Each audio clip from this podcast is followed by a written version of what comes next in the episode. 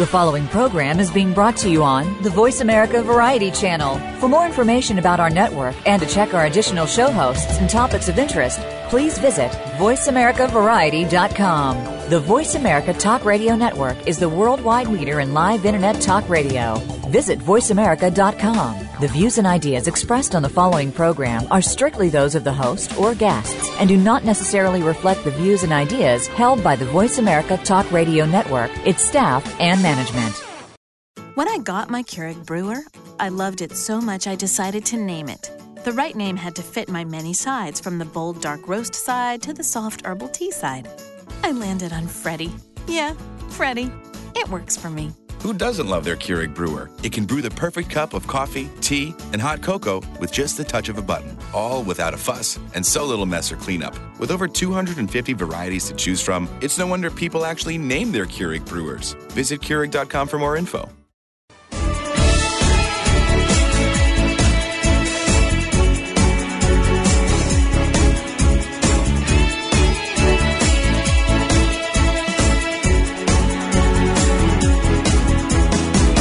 We're about to inspire you with the stories of real people. Welcome to A Current Life with your host, Jimmy Gould. In the next hour, you will meet one of the most interesting and successful people in the world. Listen as Jimmy gets their real story of success, both the highs and the lows. We hope that you take with you some of the ideas we will share today and embrace your own journey. Now, here's Jimmy. Welcome to another edition of A Current Life. I'm your host, Jimmy Gould and I'm very honored to have as my very special guest and friend Jerry Springer. Jerry, welcome to A Current Life. Jim, it's great to be with you again. This is this well, is fun. I appreciate your making the time to join us today. I will tell our audience that I kind of had to coerce Jerry slightly because he's so incredibly busy with so many things. So I sent him a probably a 35 year old picture of Jerry and I and, and Bob Dylan, which we'll talk about later in the show. But uh, you haven't it's changed all, one It's bit, already hanging up on the wall. It's already hanging up. well, I'm glad. Listen, for our listeners, I'd like to give a little, uh, obviously, give a proper introduction. Throughout Jerry's career, he's become a cultural and civic icon. In addition to hosting the Jerry Springer Show, he has been the mayor of Cincinnati, political pundit, lawyer, Emmy Award winning newscaster, game show host, a country recording artist, international MC, and TV personality. He has been in movies and on Broadway. He's a progressive talk radio broadcaster, and recently he won America's Heart on Dancing with the Stars. This show is about life's journey and the ups and the downs that we all have to overcome along the way. So, on that note, I'd like to start, Jerry, with your early years when you moved at the age of five from London to escape the Holocaust to New York. Yeah, I was. Um, well, my m- much of my family was exterminated uh, in the camps during World War II in Germany and Poland and Austria. And uh, but my parents, um, you know, survived it all. They got out of Germany literally two weeks before Hitler went into Poland to start World War II. The rest of the family didn't get out, and they were the ones, obviously, that died. But my parents got out two weeks before and got to England, uh, where a month later my sister was born, and a few years later I was born during the war. And uh, so I was that's how I was born in England. Then when I was five, I found out I couldn't be king, so uh, I said, "We're getting out of here." no, so so my parents bought uh, my you know four tickets on the Queen Mary, and in 1949 we sailed over to America to start. You know, my parents had lost everything, of course, and uh, but to start life over, and we. So I grew up in New York, and my dad made stuffed animals and toys, and you know, uh, was a jobber or a vendor to sell these items. My mom got a job as a clerk in a bank, and uh, it's the uh, it's the great American uh, immigrant story of you know coming over from oppression to uh, the great opportunities America offers. And you know, in the beginning, they didn't speak English that well, uh, and uh, but they worked hard uh, to make sure that my sister and I would get a college education and and the result is in one generation my family went from extermination to this ridiculously privileged life I live today because of my silly shows so I know the American dream works because I've been fortunate enough to live it As you you know, as you talk about that, and and and I'm familiar with a lot of it because we've known each other for over three decades. I, I will tell you that uh, obviously it, it had such an incredible uh, effect on on on your outlook on life and your perspective, and you know, both spiritually and and just in so many different ways. Do you have certain memories that stand out for you that kind of shaped your thinking and and kind of the things that you believe in so passionately today, and that I've watched you through your, you know, well, three I decades it, things. At least for me, the family experience of the, of the Holocaust and everything that came from that, um, probably, at least in my case, explains my uh, my liberalism. Um, it explains my uh, political uh, outlook and why I'm so fervent about it. It's probably, other than my family, the one thing I take seriously in life. I mean, I, I realize I make my living in show business, but that isn't my life. What I really work hard at is is is the political side of me, and uh, I'm still very active in that. And it, it's my liberalism; it defined it. Uh, I still remember as a child growing up every night at dinner, my parents and my sister and I, every single night, we would have to tell one story that we read about in the newspaper and then talk about it. Now, obviously, when I was a little boy, the only thing I read in the newspaper was the sports pages and see how the Yankees did that night. But my parents said that's okay, you know. And as I started to get a little bit older, they, I started to move into other sections of the newspaper, and so all of a sudden, the thing that grabbed our hearts was the civil rights movement because, you know, obviously the details were different, but the idea of discrimination uh, was the same whether you're talking about exterminating Jews or enslaving blacks or you know whatever the group is. You know, um, in a sense, uh, you know, anybody can be the subject of prejudice, and it's never excusable. And the discrimination of the civil rights movement that was really my first out of body experience in terms of getting involved in something that wasn't just for my own benefit. And so I was active in the civil rights movement through college and law school, and then got active in the anti-war movement. And uh, my first job out of law school was working for Bobby Kennedy. And because back in 1967 and 68, you know, Vietnam seemed to be everything.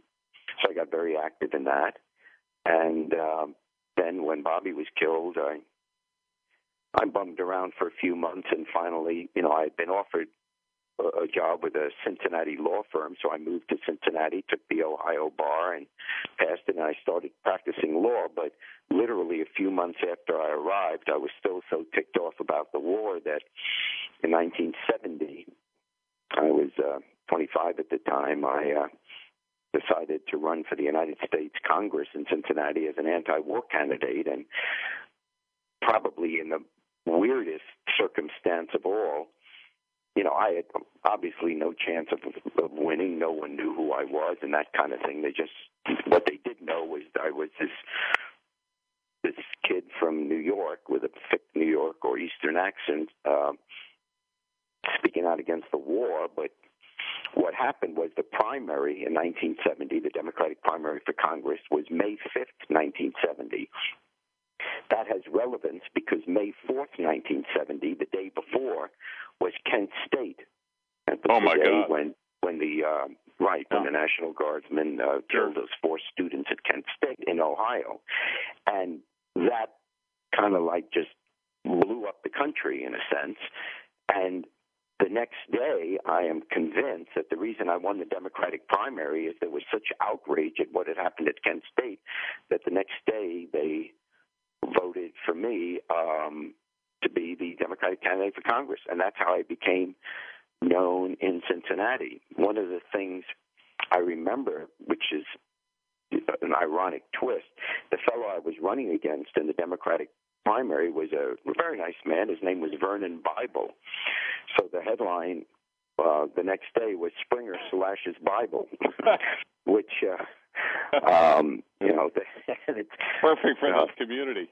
yeah, but anyway, so I won the Democratic primary, and that's how I got to be known. And it, you know, the general election turned out to be, even though it was a Republican district, a very close election, and and that's how I got to be known. And then the next year, um, I was elected to the Cincinnati City Council, and and a few years later became, you know, the mayor. And so it really took off from there. But you know, my early background is, I think, what um, defines and forms my liberalism. That you should never, ever, ever judge people based on uh, what they are, but only on what they do. And what Let me I mean ask by you. that, Let me ask you a question. As I think back, as one of my first uh, positions, and I went to a very radical school at University of Wisconsin, and Oh, uh, yeah. you know between '66 and '70, and and I worked Yeah. for Bobby uh, as well on the campus before he was assassinated. Yeah. That assassination, obviously King's and obviously John F. Kennedy's, were just you know you know where you were when that happened. It had such an impact on our generation, and I'm curious as you look back and think about these things and how they shaped you and what your what your passion was uh, in politics and how you really changed the landscape, especially in, in our area here in Ohio um, and around the country. What what was going through your mind at that time when, when all those things were happening and, and how you saw yourself being shaped? Well, it's interesting when you're in the middle of it. It's pretty hard to take the long view, but um, certainly 1968 was, with the later exception, I'd say, of, of the day of 9/11, but the whole year of, of uh, 1968 was the most politically traumatic um, year in my lifetime uh, because it it seemed they were every day or every week there was another shock. Um, it started in in uh, early February with the uh, Tet offensive. Then all of a sudden, Gene McCarthy almost beat Lyndon Johnson in the New Hampshire Right. primary. Then Bobby Kennedy enters the race, wins the primaries. Then uh, in April, oh, wait, at the end of March, uh, shock of all shocks, Lyndon Johnson on a Sunday night tells the nation that he's not going to run for reelection. And, Right. you know, which kind of took the wind out of the whole anti war movement because we were all running against Lyndon Johnson, in a sense, to stop the war. All of a sudden, he drops out. Uh, a week later, Martin Luther King is assassinated. Two months later, Bobby Kennedy is assassinated. Two months after that, you had the riots at the Democratic Convention convention in Chicago. And then two months after that, or three months after that, in an ironic bit of fate, I guess, uh, Richard Nixon is elected president. And it was like every, you know, it was unbelievable. You literally got nervous each night turning on the news uh, because you never know what is going to happen now. And everything seemed more disastrous than the thing before it. And with the riots in the cities and what was going on in Vietnam, it really looked as if we were unraveling. And it was a very unsettling time period. So, kind of thing which is perhaps different then than different with all the stuff that is going on today. Today, there's still a lot of discussion among young people, as there should be, about what are they going to do with their lives, what is their, you know, future career, uh, economically, what's going to happen, uh, which is understandable. But back when we were in college and law school or whatever school and just getting out of it, when we were at the 20 somethings, it wasn't a matter of, gee, what kind of, what am I going to do for a career? I remember the first day of class, whether it was in college or in law school, the dean would always say, take a look to your left and take a look to your right. The chances are one of you won't be around Right. the next year or so because everyone was being drafted into Vietnam.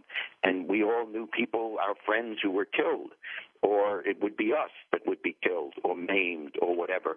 In other words, so politics wasn't just a hobby or something that you had an interest in, it was life. Even our music was political. If you think, speaking of that Dylan picture you mentioned earlier, if you think of what our music was during that period of time, it was all political.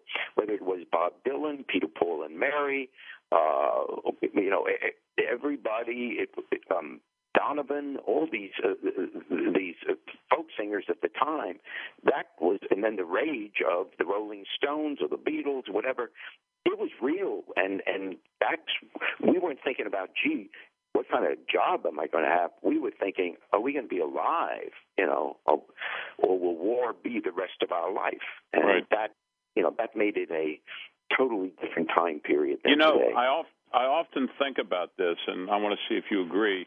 You know, there. Uh, uh, I happen to be the. I think it was the first year that the lottery was put into effect, and so yes.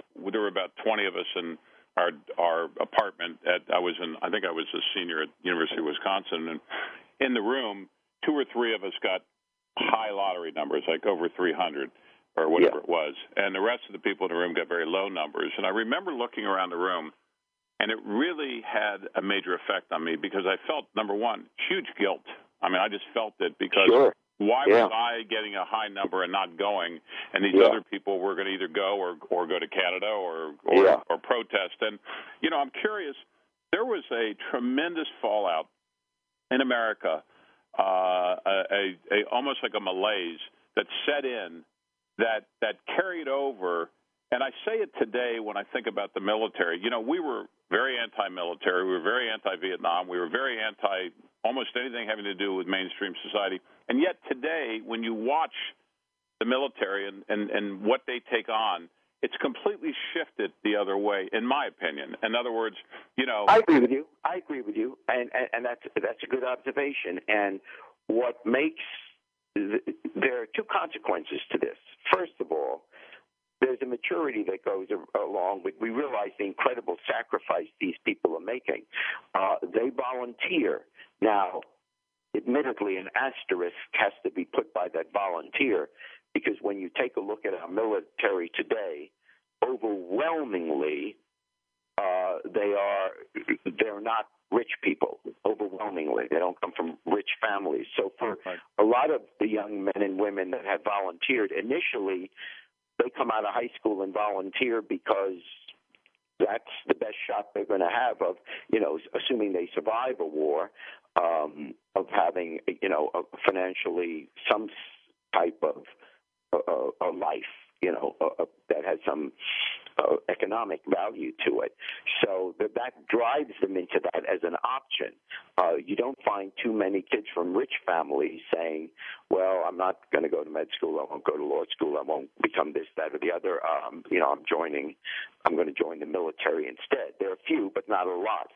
So there's that. But having said that, young men and women that do volunteer for the military are a tremendous sacrifice to their lives, to their uh, to their families, to the worries. Uh, you know, so the debt we owe them is is just unbelievable, and we see the great job that they do. Uh, what, but what you've noticed, and we've seen it with Iraq, certainly with the Iraq War, it was the the most obvious um, display of it. With Vietnam, everyone was being drafted. Certainly in the early days, there was a draft, period.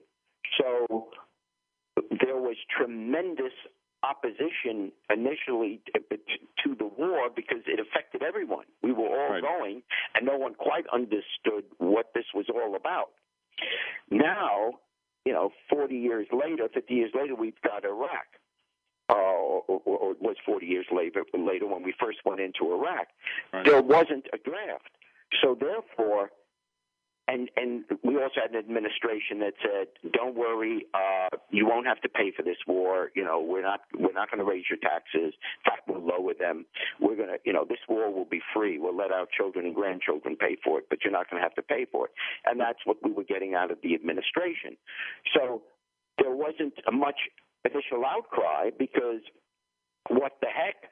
None of it. You didn't have the campuses protesting and everything because if you didn't like the war, number one, you didn't have to go, and Right. number two, you didn't have to pay for it. And so we don't, we didn't have the political awareness with the buildup in Iraq that we did with Vietnam when every family, whether they liked it or not, was involved. And, and I think that's been the great difference. Doing away with the draft, in effect, undercut any kind of protest, and it gave uh, an, an administration a blank check in terms of fighting the war. No, I agree with you. I think you know when you know, you know voluntarism is a lot different than being uh, forced into something that one you don't agree with, and two you don't even understand, and it's never really been declared a war. I think you know the people, you know the people that went there. I, I oftentimes think about how much they went through, you know, and and how they had to deal with coming home and and and the uncertainty of really what they were a part of. I I, I feel strongly that you know, our lives were shaped, and obviously maturity changes things and years change things. But I do think there's a lot of parallels, and I think some of that caught on in the Iraq situation because there was a lot of a lot of people opposed to going into Iraq. I mean, you know, whether or not you some people thought you should or not, whatever. You know, it was a, there was a certain parallel, wasn't there, between that and, and the Vietnam? Yes, Just from the standpoint took, of the war. It, it, it took it took longer to come about. Now, admittedly, part of that was because of uh, 9/11, and then you know when you start hearing uh, from the administration back in 01 and 02, I mean 02, 03, 04, uh, that oh my God, we got to do this because he has weapons of mass destruction, and we're going to have another 9/11 and all that. The fear of it all made it easier for us to believe that what the administration at that time was telling us was the truth. You know, it was it was not until we figured out, hey, wait a second, they're not telling us. Um, you know, this uh, that all of a sudden this resistance, because remember, uh, Bush got reelected, so right. even as late as 04, we, you know, most of the country was going along with this. Now, admittedly, by the end of his second term, everyone realized it was a scam, and you know, then you know now everyone was against the war. Right. But it, it took time. Uh, you know, with Vietnam, uh, it was the draft starting in '65 that all of a sudden started building up because you know every every time you went to the post office, you know, were you going to get your notice? And every mother, you know, was you know, I won't say panic, but boy, was it on their mind. You'd go to sleep. If you had a young son, at that time it was more sons than daughters. Um, but, you know, if you had a child who was all of a sudden of draft age, know, every day going to the mailbox was scary. It was Yeah. scary. And it, it's hard to, for people that didn't live through that, um, it, it's Understand hard to it. relate to them. But, hmm you know, they, they got to know that part of the great opposition to the Vietnam War uh, came about because of the draft. Let me let me uh, shift uh, gears with you for a second, and and obviously you served as mayor in Cincinnati, and then following that you um, took actually the uh, uh, an NBC affiliate WLW and, and took it from last to first uh, as a um, as, as the uh, political reporter, commentator, and and newscaster, and and and news anchor. Uh, you you created uh, you became Cincinnati's number one news anchor, and then in 1997. Uh, I believe that's right. Or wh- when did you debut the Jerry Springer Show? What, Oh, what year was that? The, the show started in uh, September of '91. Uh, We're in our 22nd year now. That's when that started. Wow. And yeah, good lord, that went crazy. Unbelievable. yeah, yeah. But you know, yeah, the show's you know- nuts.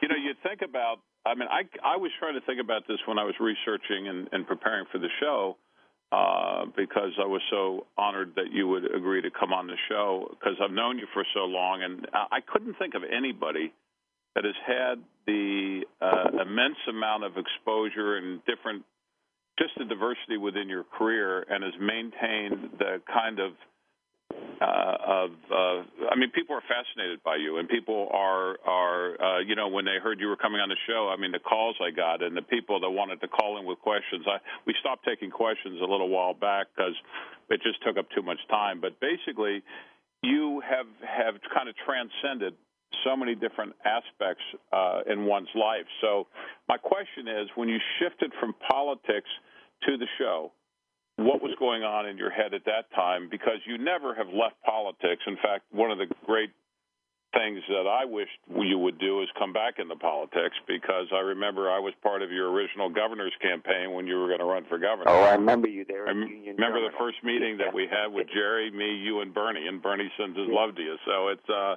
yeah. tell me about that shift. Well, um, it it's funny when those decisions come about. You're not necessarily taking the long view. I always knew that politics would ne- never be the way that I would make a living. Um, that those were two separate things. I treat politics uh, kind of like you treat like I treat my religion. It's something I believe in. It's something I'm passionate about, but I never view it view it as a profit center. In fact, being in politics costs you money. You don't make money, uh, at least if you're honest. And uh, so it, it was never, to that extent, it was never either or.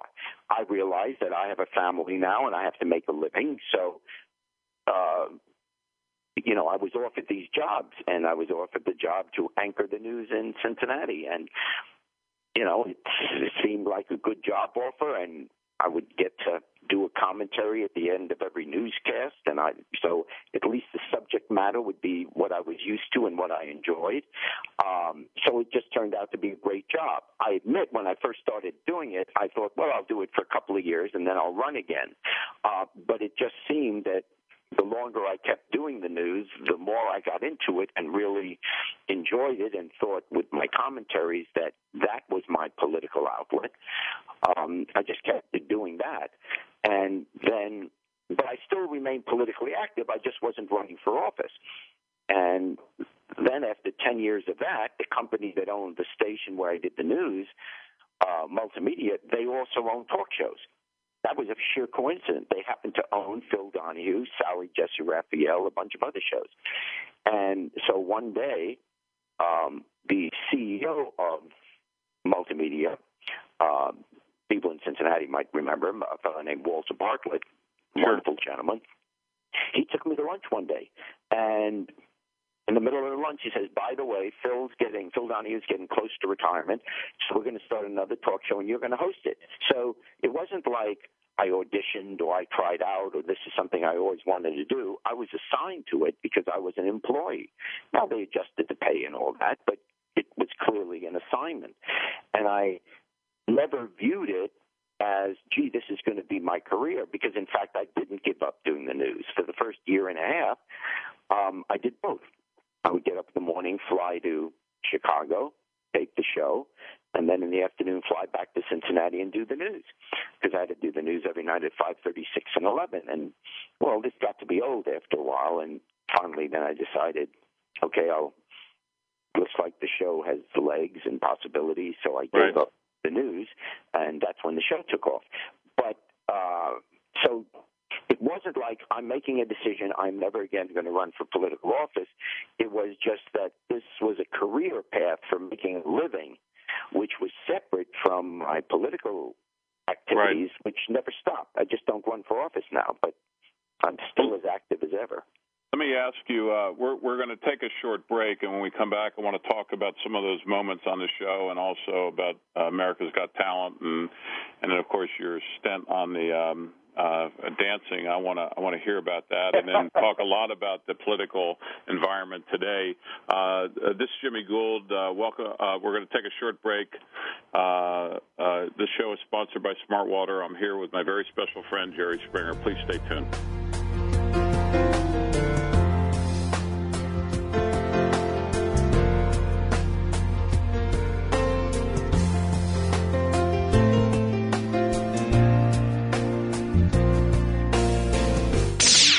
The Internet's number one talk station. Number one talk station. VoiceAmerica.com. The stove, the refrigerator, all the pots and pans, the sink. Sure, take the kitchen sink too. Yeah, pretty much everything in the kitchen I could live without if I had to. Except, of course, my Keurig brewer. Who doesn't love their Keurig brewer? It can brew the perfect cup of coffee, tea, and hot cocoa with just the touch of a button, all without a fuss and so little mess or cleanup. With over 250 varieties to choose from, it's no wonder your Keurig brewer is the favorite thing in your kitchen. Visit Keurig.com for more info. When I got my Keurig brewer, I loved it so much I decided to name it. The right name had to fit my many sides, from the bold dark roast side to the soft herbal tea side. I landed on Freddie. Yeah, Freddie. It works for me. Who doesn't love their Keurig brewer? It can brew the perfect cup of coffee, tea, and hot cocoa with just the touch of a button, all without a fuss and so little mess or cleanup. With over 250 varieties to choose from, it's no wonder people actually name their Keurig brewers. Visit Keurig.com for more info. Stimulating talk gets those synapses in the brain firing really fast. all the time. The number one internet talk station where your opinion counts. VoiceAmerica.com.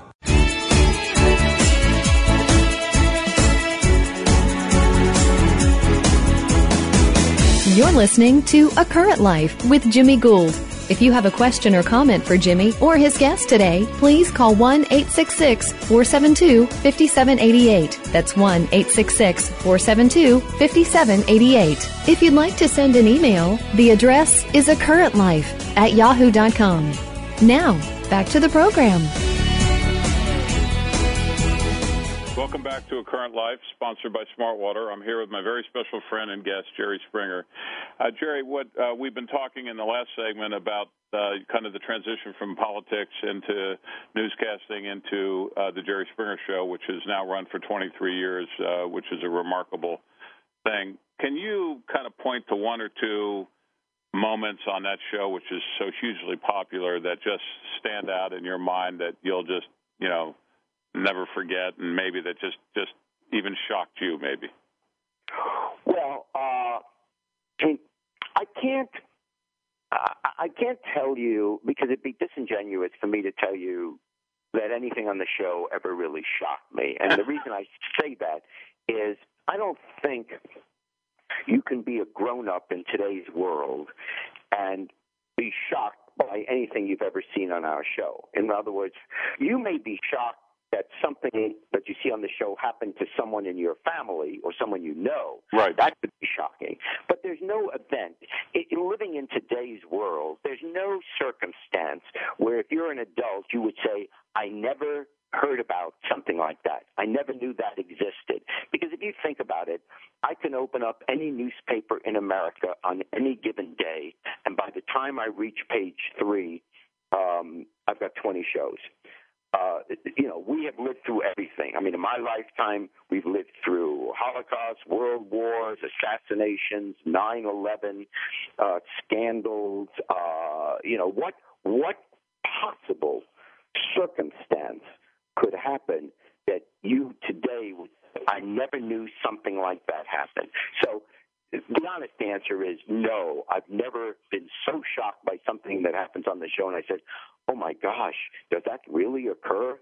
You know. Uh, so that's the honest answer. Now, it is surprising, at least in the early days, that people would talk about these things, and we had never seen these things on television before.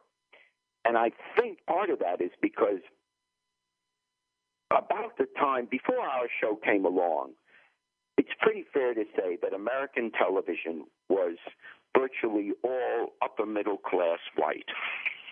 In other words, that is the perspective that American television showed you. And I'm not saying there's anything wrong with that perspective. That's how I was raised, upper middle class white, or at least middle class white. Um, but there are other perspectives. There are other life lives in America as well. Not everyone is upper middle class white. And I, in other words, back then, if you were African American, for example, you had to be a doctor living in the suburbs like Cosby. But otherwise, you were delegated to a one of the side networks. But the major networks, everything was whether it was Friends, Seinfeld, um, uh, Frasier, uh, MASH, whatever the shows are. It always was a bunch of well scrubbed looking white people. And now our show came along, and all of a sudden, we started to see people that had a different description. But they're Americans. They they live lives like everybody else, except their language isn't as good. Maybe they didn't do as well in the gene pool of parents. Um, uh, you know, maybe they weren't lucky to be born with a great brain or great health. Mm-hmm. But they're like everyone else. What I have found in doing this show for 22 years is we're all alike. Just some of us dress better and got luckier, you know, from birth. But it's not as if these these people are like everyone else. They want to be happy. They get angry or depressed when they're not. Their response is sometimes more physical or the language not as good, so they don't speak the Queen's English. But they're no less valuable. Look, you know, you can go into the richest neighborhoods where the be- people have the best education, and believe me, their private behavior is no better than the people on my show. And that happens to be God's truth. And that's what I have learned. Just because you're richer doesn't make you morally superior.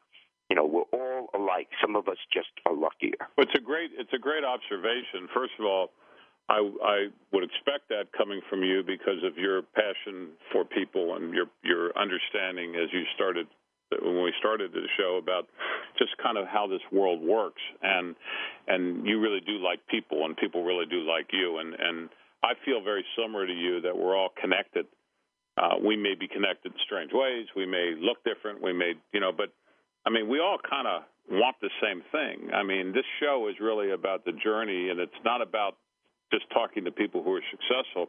It's really about the journey that they take in life and the higher or the greater meaning of what someone's life is and the ups and the downs that people go through. When we all hit up and down, we all have tragedies in our lives, and we all have moments when we're you know kind of forced against the wall to to kind of find that that that power within ourselves which I mean, to me, is is a deep spiritual power. That's just how I look at it. I, you know, uh, Yep. so you know, my my view uh, of this is I, I agree with you. I, I do think it's entertainment. I do think it's show business, and I do think that that people are fascinated by it. And there's a lot of reality TV today, which which you know has uh, kind of taken over the airwaves, and and I think it's because people want to learn about what other people are doing and how people are surviving and how people are going through it.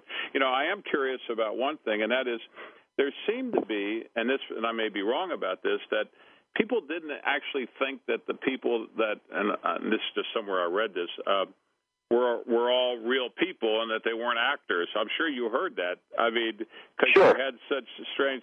I mean, how did you deal with that aspect? Because you know, I never looked at it like that. I just figured these are everyday people and, and living living lives, you know, just differently. I mean, or Yeah. maybe the same, but just you know, handling it differently. Well, I think look, because we had not seen this kind of behavior on television before, obviously the first thing you assume is that, oh gosh, these people are acting. If you come to a show, you will never ask that question again because you will see the intensity of their responses. Um, but you know, and obviously the lawyers are all over it. So, you know, people come on and make up the story, unless it's an obvious spoof show. You know, like it's we Right. have holiday shows where we're obviously doing a spoof. But if it's a you know a regular show, you know, the lawyers are all over it. People get sued if they're making up the stories. I mean, so it's all checked out and everything. But it, the truth is, it doesn't even matter. I mean, I wouldn't care. Um, but the show has to be real because that's what the rules are. Um, in order to get on the show under the contract, uh, the stories have to be real and they have to be outrageous. In other words, if you call us with a warm, uplifting story, we're not allowed to run it. Uh, we have to send you to another show, and we're given a list of shows we can send you to. Uh, so that's the rules under the contract. So I can't go in any day when they hand me a show and say, "Oh, you know, I'm not going to do this. I want to do a show about the impact of inflation on the world bond market." They'll say, "Well, thank you very much, Jerry, but that's a different show, and you're not, you know." Get yourself Can't do a it. new show. you know, this show is about outrageousness. So I know going in, if I was hired to do a show about basketball, then every week I'd be having basketball players on and talking about that. Uh, you know, I couldn't do a show on politics if I was hired to do a show on basketball. Well, it's the same thing. If I'm hired to do a show about outrageousness, I know that every single day I'm going to be handed a, a number of guests who have done something outrageous. Let me ask you um, again to shift back because your real passion is always going to be politics, um, and you're so valuable in your views. And um, I have a question. You know, you're a, obviously you're a big supporter of the Democratic Party. How do you view the Ryan and Romney plans for the country? in comparison to Obama's. And how do we get this country back on track? Because to me, and I'm not too far different than, than you are, although I think that, that in the world we walk in, and in private equity and other things like that, we were just torpedoed by the economy and and and probably no differently than anybody else, but but it was just more real on a day-to-day basis with jobs and the things that we had to do to survive. How do we get this company back on track? How do we straighten it out? And, and number one, get the confidence back in people and the hope and the dreams that people need in order to be able to build build right. Well, I think the country is on the right track. We just haven't arrived at the station yet. Um, so mm-hmm. clearly, uh, if you look at you know, four years ago. Of course, we're better off than we were four years ago. Four years ago, you'll remember, um, Right. The the entire economy was collapsing. People were losing their life savings, their 401k. You know, the, uh, stock market was getting down to 600 something. Right. Losing their life savings, their 401ks. Uh, you know, thank God there wasn't a total run on the banks. Everything was falling apart, and uh, you know we were losing 750,000 jobs a month a month. You know, now obviously you know, we we put a ceiling under the uh, uh, under the financial uh, debacle, and now all of a sudden the market's up to what over 13, uh, 1300. Uh, so it's doubled back up in its value again. So people's retirements and 401ks are looking better. Uh, you know, we were up over 10% unemployment. Now I think today came out it's 8.1%. It's not as I said, we haven't arrived to where we have to be. But clearly, now for the first time in my lifetime, um, all Americans will have health insurance. Um, no one can be denied uh, health insurance because of a pre-existing condition.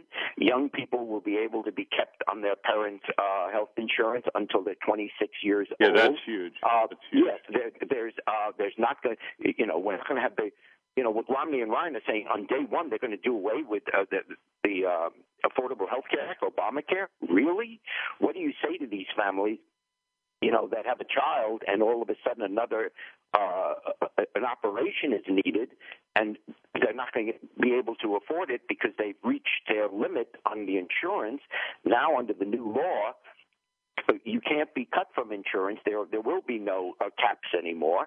So as much as you need is what you'll get. And Romney's going to do away with that. We're going to cut Medicaid, so which you know what a third of Medicaid is, is taking care of our elderly that are in nursing homes and things like that. What about disabled children that are covered by Medicaid? We're going to do away with that.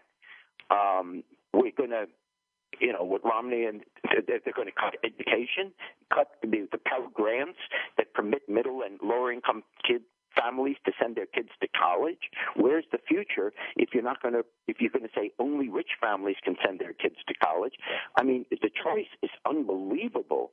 I can't believe just as, as just as, as decent people that we think it's okay that you know in, in the year 2012 in the United States of America we are going to take away insurance from people we're going to take away education from people. Uh, you know to me the choice is so clear and I think in watching this you know the speech last night and the convention this week I think in the end Obama will win but it's going to be close. It's going to be close because we live in an age of instant gratification in every aspect of our lives. So people want to know how come the crisis that we lived through for the eight years, uh, you know, prior to the time that uh, Obama became president, you know, how come it hasn't been solved yet? How come not everybody has a job? How come everyone is finished with sickness? How about, well, you're not going to solve everything overnight, and it's going to take years. But you're asking me, are we on the, America on the right track? Yes. Why? Why?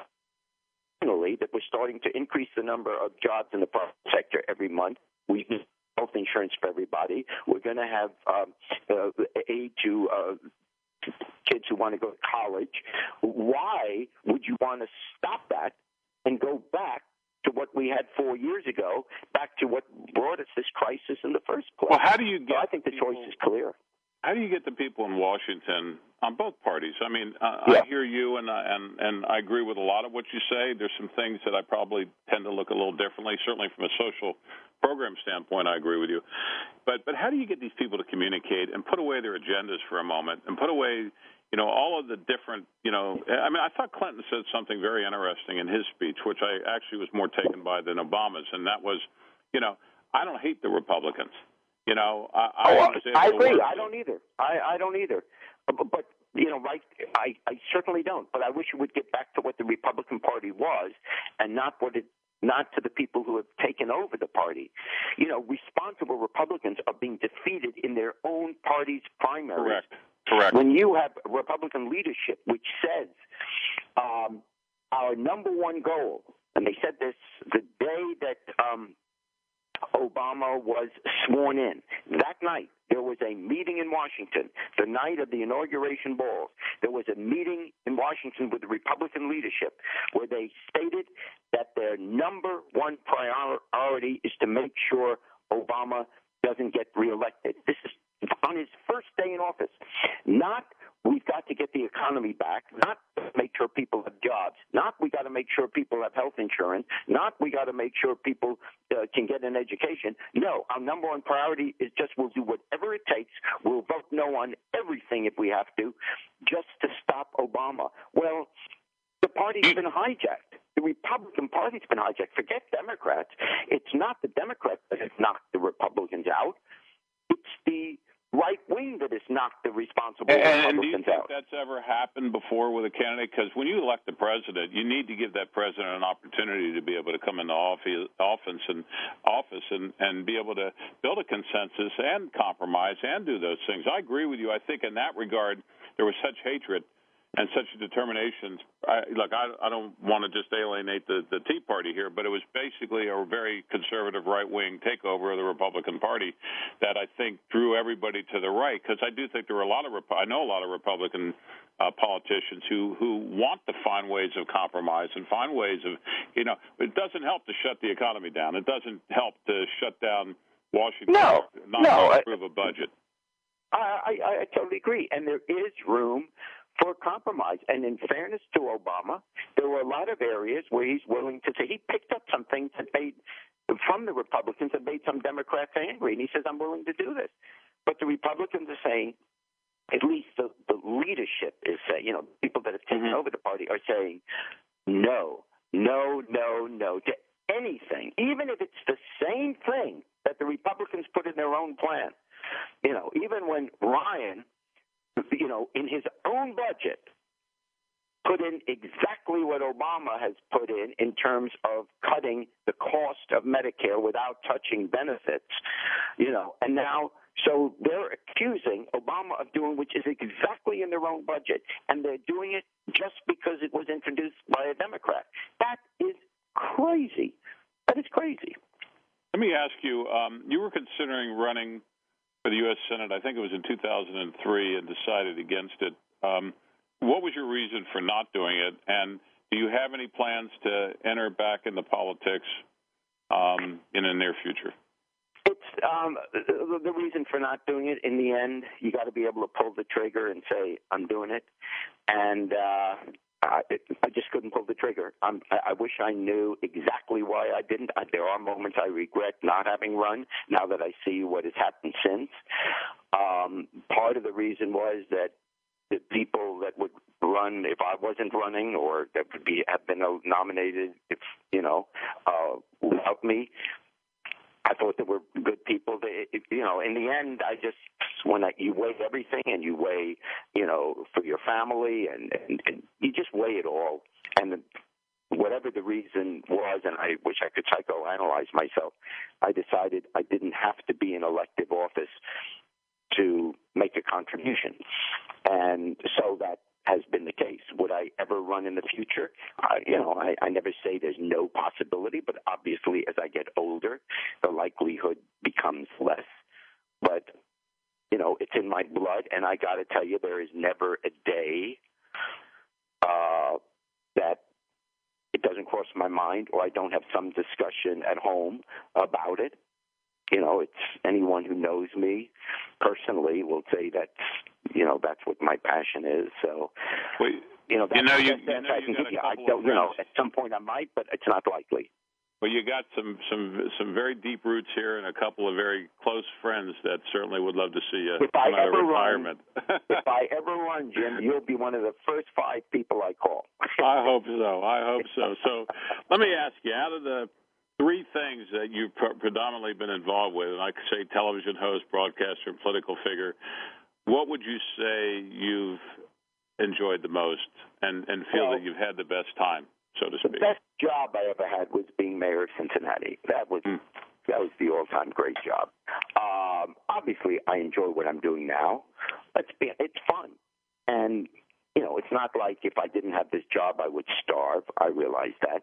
Um, so it, after a while, it gets beyond you know the money issue. Uh, I've been lucky in life. It just gets it's a fun way to go to work, and I am pretty much a workaholic, so I enjoy the idea of having to get up and go someplace and do something. I enjoy performing. I mean that is part of I guess my personality. Uh you know, my wife always kids me about that. So, you know, I need I go down to the refrigerator at you know, three o'clock in the morning, I open the refrigerator, the light bulb goes on, and I do five minutes. So I, I enjoy, I enjoy that, and that's. I wish I had a more sophisticated answer to it, but I enjoy performing. That, So I want to I want to know because I've me. told this story 400 times. So we're standing in the back room of uh, the Coliseum downtown, and it's you and me and Bob Dylan. And uh, for our listeners, you always told me that one of your great joys and one of your great you know desires was to meet Bob Dylan, and so you're giving a key to the city to one of the great of all time. I mean, obviously Right. iconic Yep. and chain. So I remember, and I've told this, the three of us are standing there for about the first minute. Nobody said anything. And then he kind of said, Well, do you all want a drink? And you and I looked at each other. And what was going through your mind when you were standing there with Bob Dylan and you were actually handing him a key to the city? Well, for my generation and for me, you know, Bob Dylan, you don't get more iconic than that. So I was awestruck. And remember when, you know, back then, I was when I was mayor, you and me, you know, we were what, uh, 33 years old. Yeah, yeah. So, uh, so I was just a kid, and uh, but uh, Dylan wasn't much older. And one thing that I vividly remember, he had just come back from Nuremberg, where he had done his big concert. Then it was pretty controversial. 500,000 people. Yes, and so I wanted obviously to talk to him about all that stuff. What was amazing and what really struck me about him is that for the next 20 minutes, all he kept doing was asking me about what it was like to be mayor, various things that are going Mhm. on politically. Mhm. So it's like. The discussion wasn't about, oh my God, you're Bob Dylan. It, Dylan. It was let's talk politics and what happens in the city and isn't this crazy? And and I started to feel a little bit guilty because I realized. Uh, you know, I I was at that age where I loved all the new music and all that kind of stuff. So I would give, as mayor, keys to the city to all these rock stars I wanted to meet. I gave the key to the city to, to Linda Ronstadt, to the Eagles, to Eddie Money, to the Steve Miller Band, to uh, um, uh, Dolly Parton, Kenny Rogers. It was uh, Bruce Springsteen. it was it was it was like by the end of my term, I had run out of keys. I was trying to give out the combination. You know, twenty-seven to the right, fourteen to the left. It was like it was so much fun and but that's really what my memory of, of it was is that how engaging dylan was about not talking about himself but wanting to know what we were doing and what was happening here in cincinnati and all that kind of stuff and it was like by the end of the conversation we were a couple of buddies just hanging out Exactly. You know, I look at it and I say to myself, just one of the guys. You know, it's like Yeah. to us, it was Yeah. like bigger than life, but it was just like one of the guys. And my brother-in-law at that time had just done a Nuremberg uh, uh, concert, and you know, came back, and it was like I said, no, you got to get him to Cincinnati because Jerry Springer wants to meet him. So Yeah. uh, that will always go down, and is always on my wall of fame, and will always go down as one of the great moments in my life. And I was so proud to share that with you. Let me ask you, we have just a few minutes left. Um, what are some of the kind of, if you can point to it, one of the most difficult things you had to deal with in your life, and one of the greatest things that kind of happened to you? Because you know, we we talked to this show goes into 187 countries, and you know, people pick it up and it's downloaded through iTunes, and you can go to acurrentlife.com and and listen to it and you know but i try to we try to leave this something for the listeners that they can take from it. What would you say are the things that you had to overcome in your journey? And then the last question because we only have a few minutes left is kind of what do you see as the greater meaning of life? Whoa. I know. I uh, ask that yeah, every show okay. and i get great answers Um, Well, the uh, the toughest things in life are always the personal things, and uh, it's the you know, uh, without going into detail, uh, You you know, a birth so of my yeah, you. the, the birth of you know uh, uh, of my daughter, uh, of our daughter for in the beginning, it, it, things didn't look good, and she had some disabilities, and you know, that just trumped anything else that was going on. And as it turns out, you know, what a happy ending. And Katie is now happily married with a, we have a grandson uh, who just had his fourth birthday, and it's just the best thing that ever happened to me. And uh, so that, but you know, so when I think of tough moments, you know, nothing compares with that. Uh, everything else is just the strategy. You figure out how to deal with it. It's all the business world or the political world. So that was the toughest thing. How about the uh, great? How about the? Uh, and we got about thirty seconds. Just kind of the greater meaning of life. Uh, um, in make sure at least something in this world or some people in your life are better off because you were in it. Well, Uh, you know, Great that's answer. probably it. uh, And well, also to take thank- care of yourself, but each other as well. Well, I want to thank Jerry Springer for sharing his journey with us. Uh, I've known him for three decades, and you're a dear friend, and I thank you for your time. I want to thank our listeners for tuning into A Current Life on Voice America Variety Channel. This is your host, Jimmy Gould, signing off, and please join us next Friday at 3 p.m. Eastern. Till next time, I wish each and every one of you a journey filled with hope, inspiration, success. And Jerry, to you, my friend, we're always there for you. We send you our love and my deep gratitude for you coming on the show today. You're great. I only have great, great thoughts about you. Thanks, Jim. Thank you, You my friend. All the best to you. Bye bye.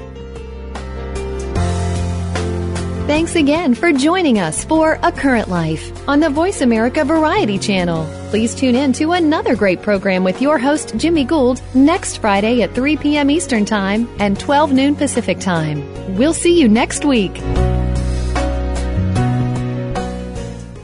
The stove, the refrigerator, all the pots and pans, the sink.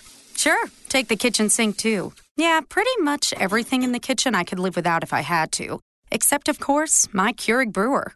Who doesn't love their Keurig brewer? It can brew the perfect cup of coffee, tea, and hot cocoa with just the touch of a button, all without a fuss and so little mess or cleanup. With over 250 varieties to choose from, it's no wonder your Keurig brewer is the favorite thing in your kitchen. Visit Keurig.com for more info.